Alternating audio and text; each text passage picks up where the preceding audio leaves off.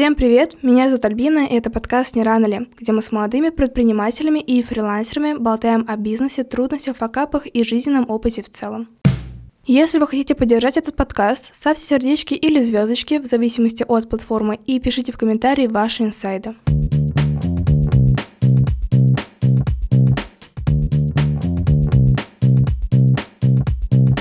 И сегодня в гостях Вика. Всем привет, меня зовут Виктори, многие меня называют Победа, и я отвечаю в Питере за окружение, за офлайн и организовываю мероприятия каждую неделю. По воскресеньям я слежу, чтобы мирные жители оставались в покое. Я провожу мафию, а вообще в основной своей деятельности я наставник по продажам и по коммуникациям. Это совсем небольшая вставочка к сегодняшнему эпизоду, чтобы поддержать Вику в ее новом начинании. С момента записи этого выпуска прошло уже около двух месяцев, это довольно-таки большой срок, и за это время уже кое-что успело измениться. Совсем скоро у Вики стартует ее собственный проект, который называется «Бросила вызов». Это реалити-подкаст о челленджах, возможностях и страхах, где в течение сезона Виктори ставит себе челлендж, связанный с ее профессиональной деятельностью, и в течение этого времени показывает слушателям, то есть вам, как вы можете достигать своих целей быстрее. И самое главное, как трансформироваться в методике челленджей. Мне кажется, что это просто идеальный подкаст для людей, которые хотят начать с чистого листа, либо же которые пытаются начать все с понедельника. Вика с помощью собственной методики подскажет и на своем примере покажет, как можно изменить свою жизнь и все-таки выполнить этот челлендж. Если вам откликается тема этого подкаста, то переходите по ссылке в описании к Вике на страничку в Инстаграм и следите за обновлениями. И совсем скоро, уже на следующей неделе, я добавлю ссылочку на первый новый эпизод этого подкаста в описании к своему. Поэтому переходи и следи или уже слушай а, новый подкаст на всех аудиоплатформах. Спасибо большое, что послушали эту рекомендацию. Надеюсь, что она вам откликнулась. И давайте перейдем к нашему интервью с Викой.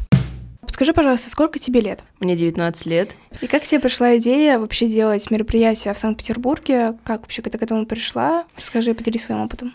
Смотри, все началось с того, что я занималась спортом, вообще профессиональная спортсменка в прошлом, еще пять месяцев назад. И мне очень не хватало окружения, которое я хотела возле себя видеть. То есть это было прям моей болью. И я хотела, чтобы вокруг меня люди развивались, также двигались и видели больше возможностей. У них не было зашорено сознание, да, я не хочу никого обидеть из спортсменов, но в основном я чувствовала себя так, что э, я жила от тренировки до тренировки, и люди в окружении также. И я знаю, что что окружение ты огромная сила, поэтому я много думала над э, этой темой, поставила себе реальное намерение, да, чтобы у меня было окружение, и в итоге через э, буквально 4-5 месяцев я начала делать мероприятия, просто поставив себе челлендж для развития себя, своей медийности, как наставника по продажам. И моя задача была сделать 5 мероприятий в месяц. Я думала, конечно, что это будет очень тяжело, и я умру, но в итоге за 2,5 месяца я сделала 30 мероприятий,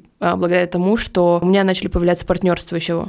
И на неделе я делала по два, даже по три мероприятия, и я не выгорала, у меня появлялся ресурс. И сейчас, а, буквально на прошлой неделе, я осознала, что я сама создала свое окружение. Эти мероприятия тому послужили, да, этот челлендж. Просто послушав то, что я хочу, и э, начав реализовывать свое намерение. Сейчас должны просто увидеть удивление на моем лице. А, я просто сама большой поклонник всяких мероприятий, и еще в начале своего пути очень частенько на них ходила, как этап коммуникации и развития своего личного бренда. Собственно, я думаю, многие эксперты за этим приходят на мероприятия. У тебя свой клуб мероприятий. Свой женский клуб, да, Летай. И я здесь работаю также в партнерстве, да, то есть изначально не я его создавала, но э, девушка, увидевшая, как я рвусь, какая у меня энергия на это, она говорит, э, вот, Вика, я хочу заниматься другим, а тебе доверяю свое детище, да, то, чем она тоже изначально горела, но сейчас уходит в другую сферу. Как вообще происходит коммуникация в женском клубе? То есть вы вместе встречаетесь угу. по каким-то определенным дням, и затем... Я просто знаю, что есть женские круги, это типа практики медитации на женскую энергию, всякая такая тема, а у вас, получается, это больше направлено на мышление или вот в каком это в контексте происходит? Смотри, у нас немножко другой формат. Здесь э, мы встречаемся по выходным в основном, и ходят девчонки, которые хотят научиться проявляться, коммуницировать, хотят также окружение, и обычно все сменяются, то есть бывают, да, кто ходит часто, но в основном это всегда новые люди. Э, на мероприятиях я приглашаю спикеров, либо выступаю сама, либо делаю форматы. У нас есть формат винишника, где э, мы там делимся чем-то, и при этом э, те, кто хочет выпить, они выпивают. То есть максимально расслабленная, максимально открытая тоже атмосфера. И после мероприятий я тоже часто замечаю, как девочки начинают вместе создавать что-то свое, делать какие-то классные проекты. И вот это меня реально воодушевляет. А я сама как спортсменка в прошлом, как э, борец, мне изначально не совсем заходила женский клуб. Я представляла, что это будет что-то такое, Иу, давай сегодня поговорим про мальчиков. Вот, и такое я не хочу. И сейчас даже, да, отталкиваясь от того, какие форматы хочу видеть я, куда бы я сама пошла, такие я реально и устраиваю. Не ссылаясь на то, э, что сейчас в тренде, а именно отталкиваясь от себя, что, на что я бы сама пошла. Я заметила, что за последние полгода очень сильно возрос трафик на мероприятия, на нетворкинг. Да, это стала очень распространенная тема, в принципе, в Питере, я бы сказала, потому что ранее, да, тоже довольно-таки часто их устраивали, но не так часто, как я вижу это сейчас. Насколько сильно вы стали сталкиваться с конкурентностью, и, в принципе, как ты относишься к этому? Я считаю, что трафик возрос, потому что окружение — это что-то фундаментальное. Я считаю, что даже наш клуб, да, это тоже фундаментальное, что будет долго идти идти и развиваться. Почему так происходит? Потому что люди устали от онлайна, и офлайн это как глоток свежего воздуха, где можно пообщаться, расслабиться, да, и увидеть, что люди, с которыми ты переписываешься, они живые, они здесь, их можно потрогать, да, и с ними можно погулять, классно провести время и получить намного больше эмоций, нежели в онлайне. Да, в принципе, офлайн это такой заряд эндорфинчика. Да. На какие темы ты в основном проводишь свои спикинги? На тему проявленности, потому что, опять же, летом я выявила себе миссию с психологом, что мне реально очень хочется помогать людям выходить из серой массы, и чтобы они заявляли, говорили о себе, да, вот я, смотрите на меня. И я помогаю им, да, делаю такие форматы, где девочки могут прийти, выступить, быть спикерами. И многие после этого мне писали, блин, Вика, спасибо, ты исполнила мою мечту, это так ценно вообще, это просто, думаю, такая мелочь для меня, но для них это исполнение мечты, выступить на публику, где им дают такую возможность. Что для тебя проявленность? Проявленность — это когда ты делаешь то, что ты хочешь, когда ты, опять же, заявляешь о себе, говоришь, вот, посмотрите, я какая я есть, какая классная, когда ты себя сама э, не обесцениваешь, когда в тебе нет этого самозванца, я могу назвать себя лучшей, я могу назвать себя победой, да, и мне все равно, что вы скажете.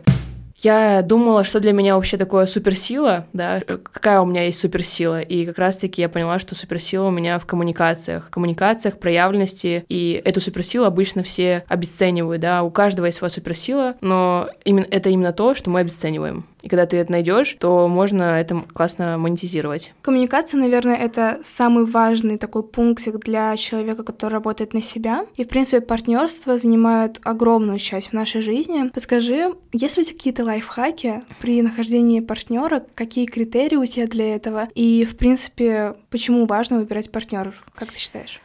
А, я считаю, что лайфхаков каких-то определенных нету. Нужно просто быть открытым человеком.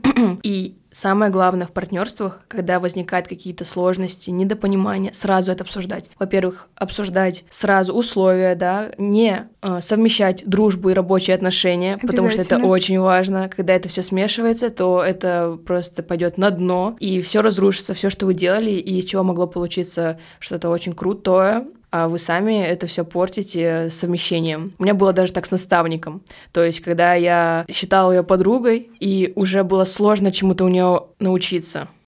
Почему нужны партнерства? Во-первых, это крутой рост, вы помогаете друг другу, вы дополняете друг друга, но здесь тоже очень важно не перекладывать ответственность, и каждый должен заниматься своим делом, иначе здесь будет перетягивание, либо кто-то будет э, ничего не делать, а у, у другого будут появляться претензии. У меня на самом деле сейчас э, много партнерств, и э, есть Карина, человек, с которым мы можем пойти сделать и настольную игру, и при этом сделать запуск по продажам, там по продюсированию. То есть мы с ней вообще во всем, и я ее очень ценю. И с такими людьми это настоящая удача познакомиться, встретиться, и я это очень ценю. Мне кажется, партнерство это также и быстрый рост, качественный рост. У меня на начальном этапе своего пути были большие проблемы с трафиком, когда я работала таргетологом активно на Фейсбуке. И на тот момент моя подруга, и сейчас тоже подруга, она была на моем подкасте, Алена, очень классный эксперт в сфере таргета.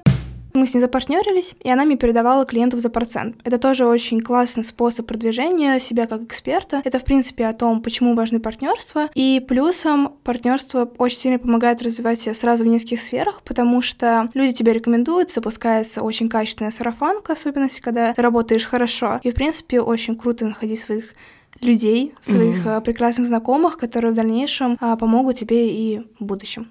Поговорим еще немножко о партнерах. Какие для тебя red flag для партнера, когда ты с ним разговариваешь на первых этапах? Когда он уже делает неадекватные какие-то заявления, что он хочет, не спрашивая и не думая, что хочу я. То есть, когда чувствуется, что человек видит в этом только свою выгоду, вот. И это уже не партнерство, и это уже как будто бы работа на другого человека. Часто мне пишут э, в аккаунт клуба люди, предлагающие спикерство, да, это тоже некое партнерство, сотрудничество со мной, и они составляют очень неграмотный офер, и многим мы отказываем. А, то есть самое главное — это реально быть полезным для человека, и при этом вы э, сотрудничаете вин-вин. Угу. А вы подписываете договор перед тем, как начать партнериться? Это все в письменной форме, да, это документируется, но без э, какого-то особого шаблона, просто прописываются задачи, обязанности, да, и кто чем занимается.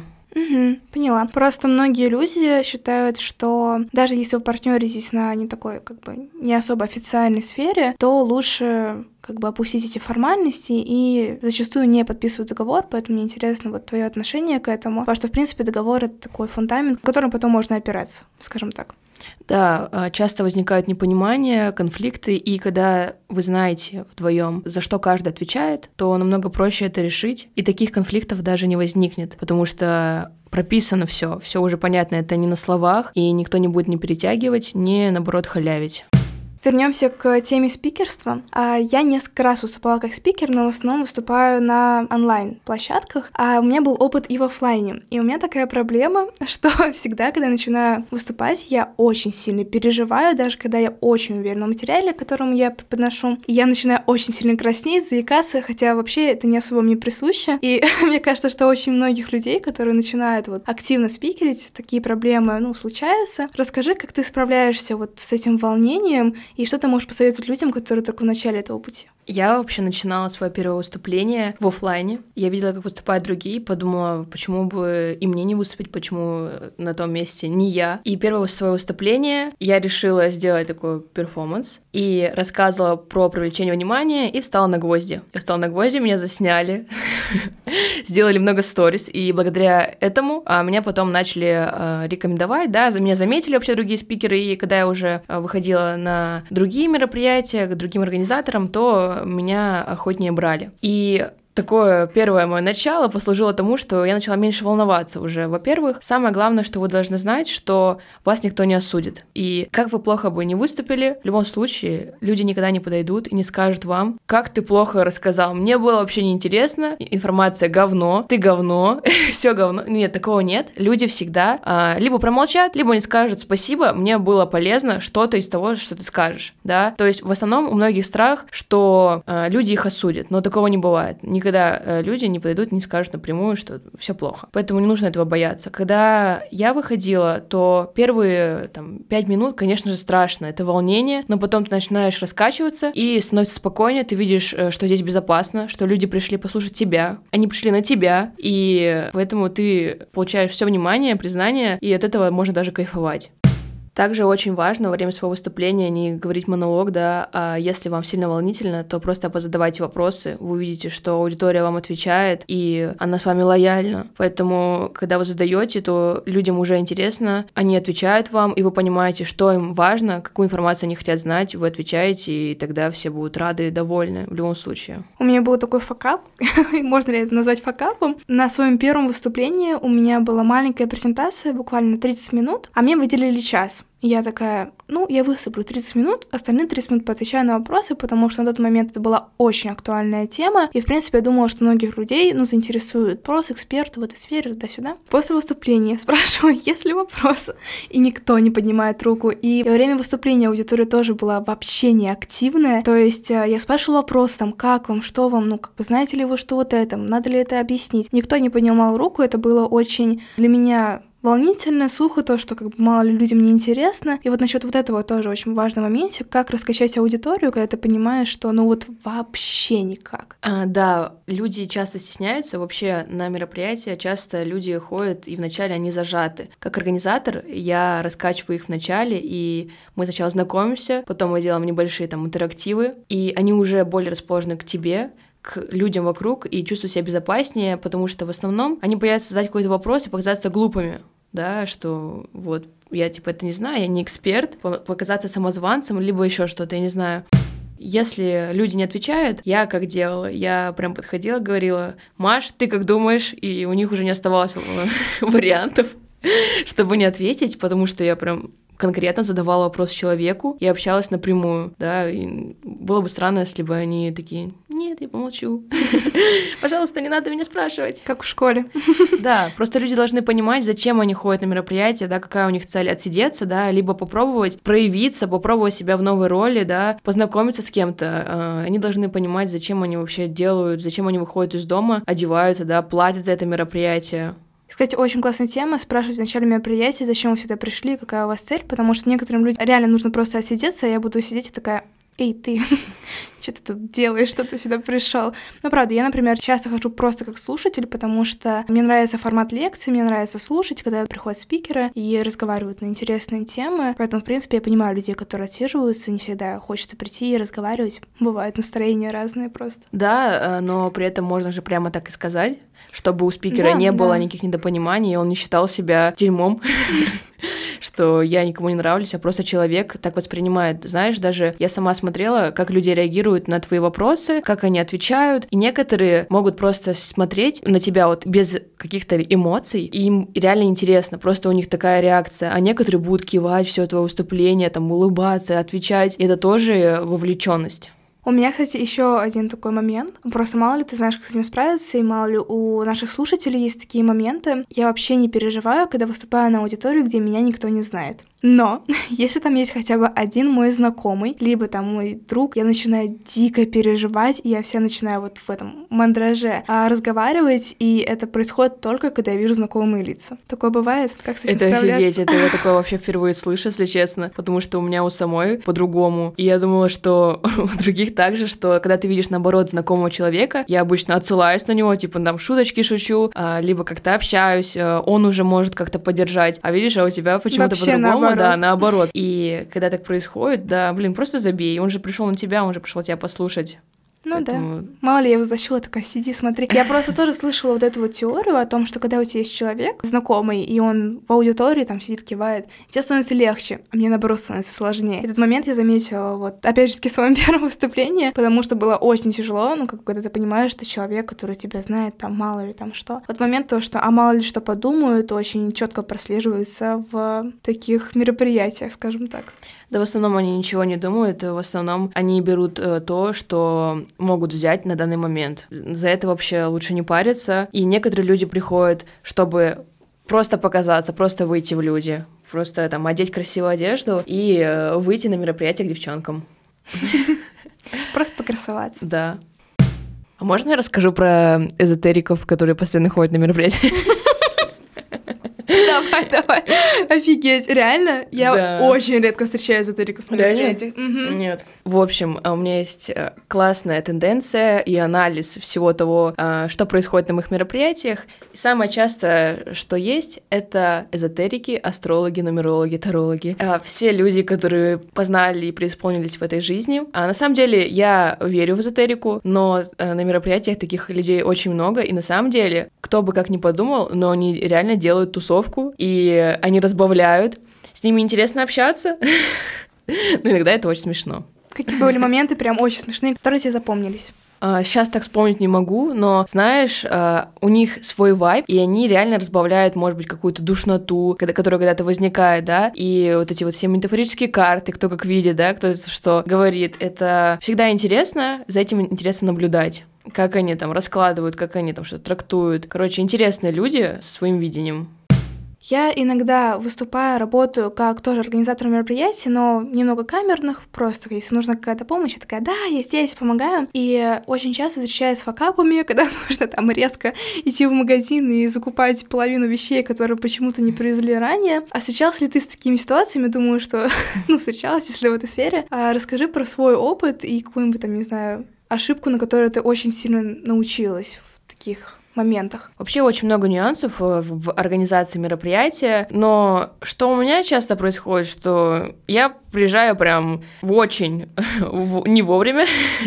я часто опаздываю, и в основном вот это моя ошибка, да, что я могу опоздать, прийти позже. Но я просто знаю, что люди тоже постоянно опаздывают, и это меня вымораживает. Ну вот, как бы, кто организатор, такие люди. Но именно того, что я не закупила, такого вроде как не было, потому что я стараюсь э, все как-то структурировать и э, заранее об этом подумать. Иногда, может быть, там не хватит чего-то из э, еды, да, но это можно прям время мероприятия кого-то Отправить. Отправить, да, делегировать это, и уже все окей. Вот, например, на последнем мероприятии у меня было там 50 человек, и я реально думала, как бы все хватило. И э, самое интересное, что когда ты грамотно продумываешь мероприятие, мы писали им за день, да, такой лайфхак был, что будут тортики, будут там соки. Если вам хочется, можете взять с собой любимую бутылочку вина, да, и люди сами о себе позаботились, да, они не знают, сколько там будет время, и не знают, что еще могут с собой взять. Тем самым я себя сама постраховала. А таких прям факапов я почему-то не помню. У меня буквально вчера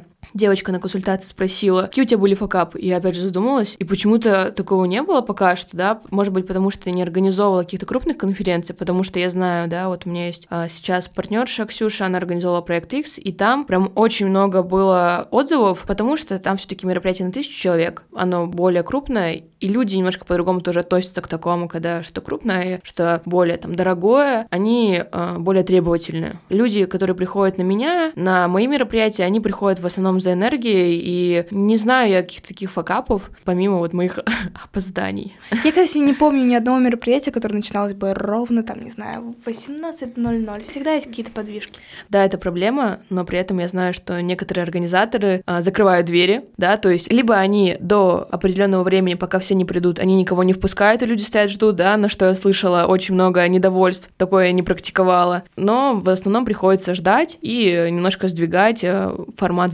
знакомства и вот этого первого нетворкинга. Мне кажется, что если у тебя приглашенный спикер, какой-то там, не знаю, очень дорогой или очень качественный, то люди сами упускают как бы возможность, э, ну, более плотно познакомиться с этим человеком, узнать его опыт и узнать в принципе, и поэтому это уже факап самого человека, что он взял и опоздал на мероприятие, которое вообще-то он изначально и заплатил. Когда ты представлялась, ты сказала то, что помимо мероприятий ты еще занимаешься продажами.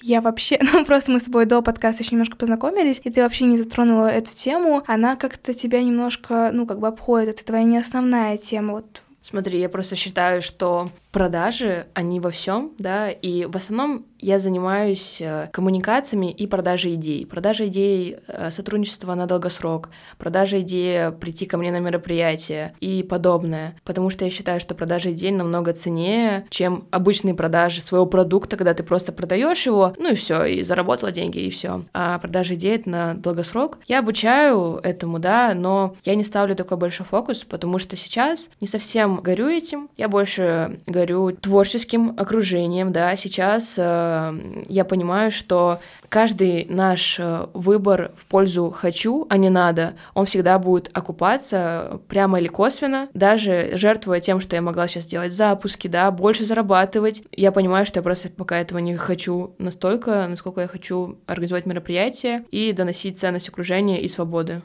Но в любом случае, ты как организатор и человек, который партнерится с другими организаторами, продаешь вот эту вот идею, как ты сказала ранее. Что самое важное в формулировке самой идеи, когда ты ее представляешь, когда ты ее продаешь, чтобы человек это зацепило? Вот есть у тебя какие-то якоря, которыми ты можешь поделиться? Опять же, все исходит из того, что хочу я, да, на что бы пошла сама я. И для того, чтобы продать идею, прийти, составить вот эту формулировку правильного оффера, предложения для человека, нужно понять, что он вообще получит, зачем ему идти, потому что офлайн э, многим отличается от онлайна тем, что здесь реально нужно выходить из дома, идти в дискомфорт к людям и понимать, что реально ценно тем людям, которые приходят именно на меня. Потому что, знаешь, на разных организаторов приходят разные люди, да, это не секрет. Конечно. И в основном я доношу ценность э, окружения и крутого времяпрепровождения, да, как бы это не звучало обширно, но э, самое главное, что люди получают здесь э, крутые связи, и они начинают раскрываться, да, теми же самыми практиками в начале мероприятия каждого, которое я провожу.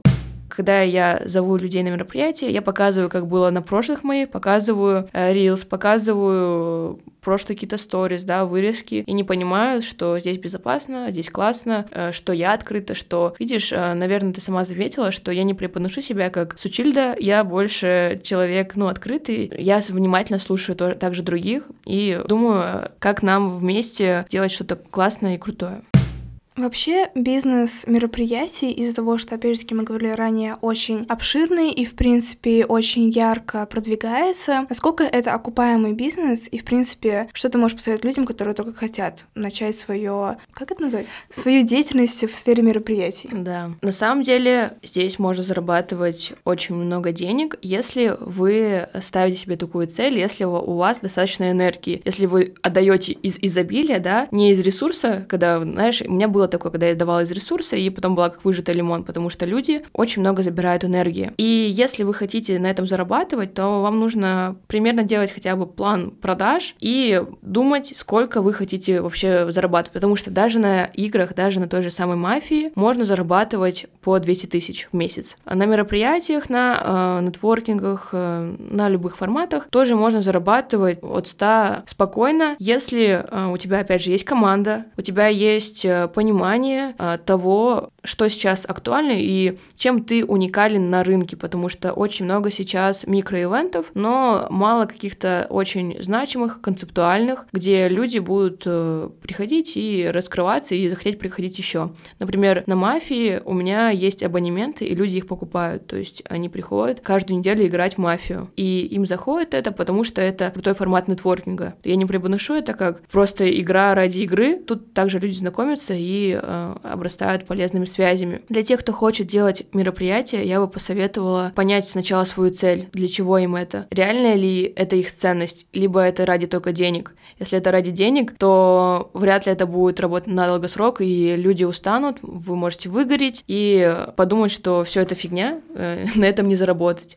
Медийность будет окупаться всегда, когда вы проявляетесь и начинаете коммуницировать. Мы, кстати, в прошлом сезоне подкаст одной из гостей разговаривали на эту тему, и она сказала очень умную мысль, которую я хочу продублировать здесь, то, что если вы не видите того, что вы развиваетесь в медийности, например, то, скорее всего, вы просто не делаете фокус на том, что развиваться в медийности. И, опять же таки, если делаешь мероприятие, у тебя может быть фокус на том, что ты просто хочешь быть медийным человеком, а может быть фокус на том, что ты хочешь э, сделать там X э, продаж. Поэтому очень важно делать реально качественный фокус и понимать, зачем ты это делаешь в любой сфере, даже если это сфера мероприятий в том числе, потому что иногда в некоторых сферах, особенно если это мягкие ниши, мы почему-то не делаем на этом упор. Я заметила, вот особенности, когда разговариваю с людьми, типа, ну это фигня, как бы само рассосется. Нет, как бы желательно все-таки посмотреть это и с этой стороны, чтобы точно понимать, чего ты добьешься в конце, и опять же таки не выгореть, потому что все-таки это творческая сфера. Да, и не нужно следовать просто за какими-то трендами и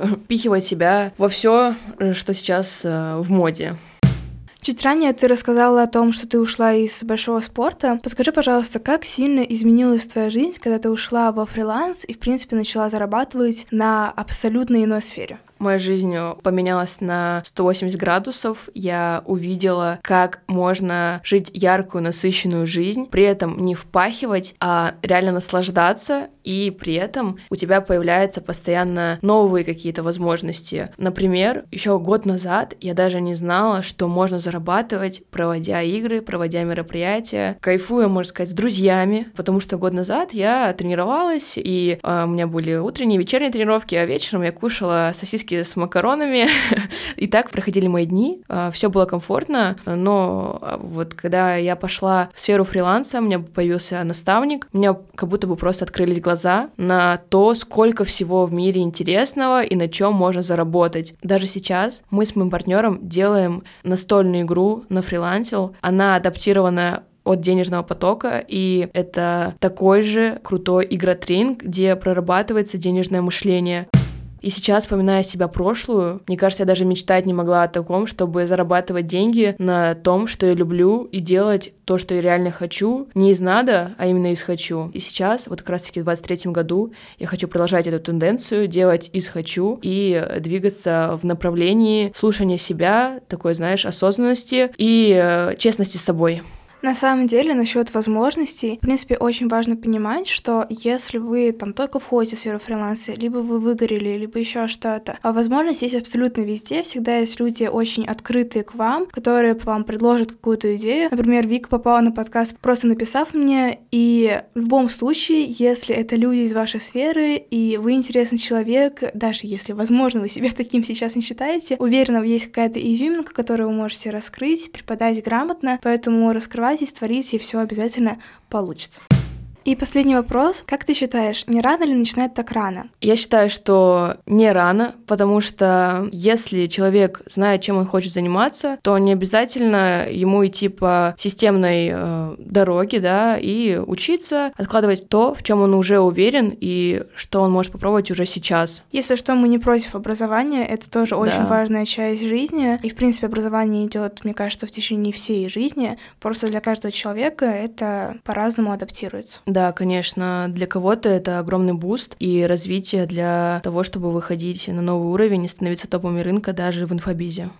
Спасибо большое, что послушали наш выпуск. Вик, скажи, как тебе вообще быть гостем. Мне очень понравилось, а, Альбина очень располагает, и, знаете, очень классно общаться, доносить какие-то свои смыслы.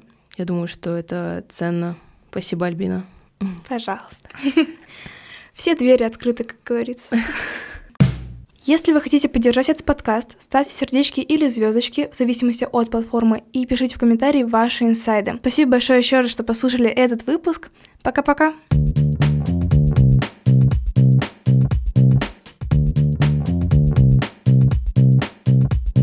Кстати, про игру. Она у тебя в партнерстве? Да, это мы делаем вдвоем, потому что игра очень обширная. Мы думали, что сделаем ее за две недели, в итоге уже полтора месяца. Вот сейчас идем в типографию, и 27 числа будем проводить. Вот, я думаю, это будет интересно для инфобиза, это что-то новое. Эта игра направленная на раскрытие денежного потока, да, ты сказала? Э, игра для развития денежного мышления чтобы не крутиться в делах, да, чтобы люди понимали, что их ограничивает, да, и как им выйти на второй круг условный, а, где они будут только примножать свои капиталы э, и расти.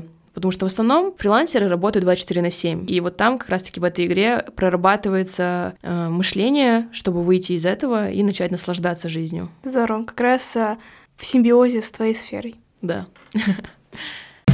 А, добрый вечер, радиослушатели. Ты себя или меня? Себя. А, себя? Тебя. А, меня.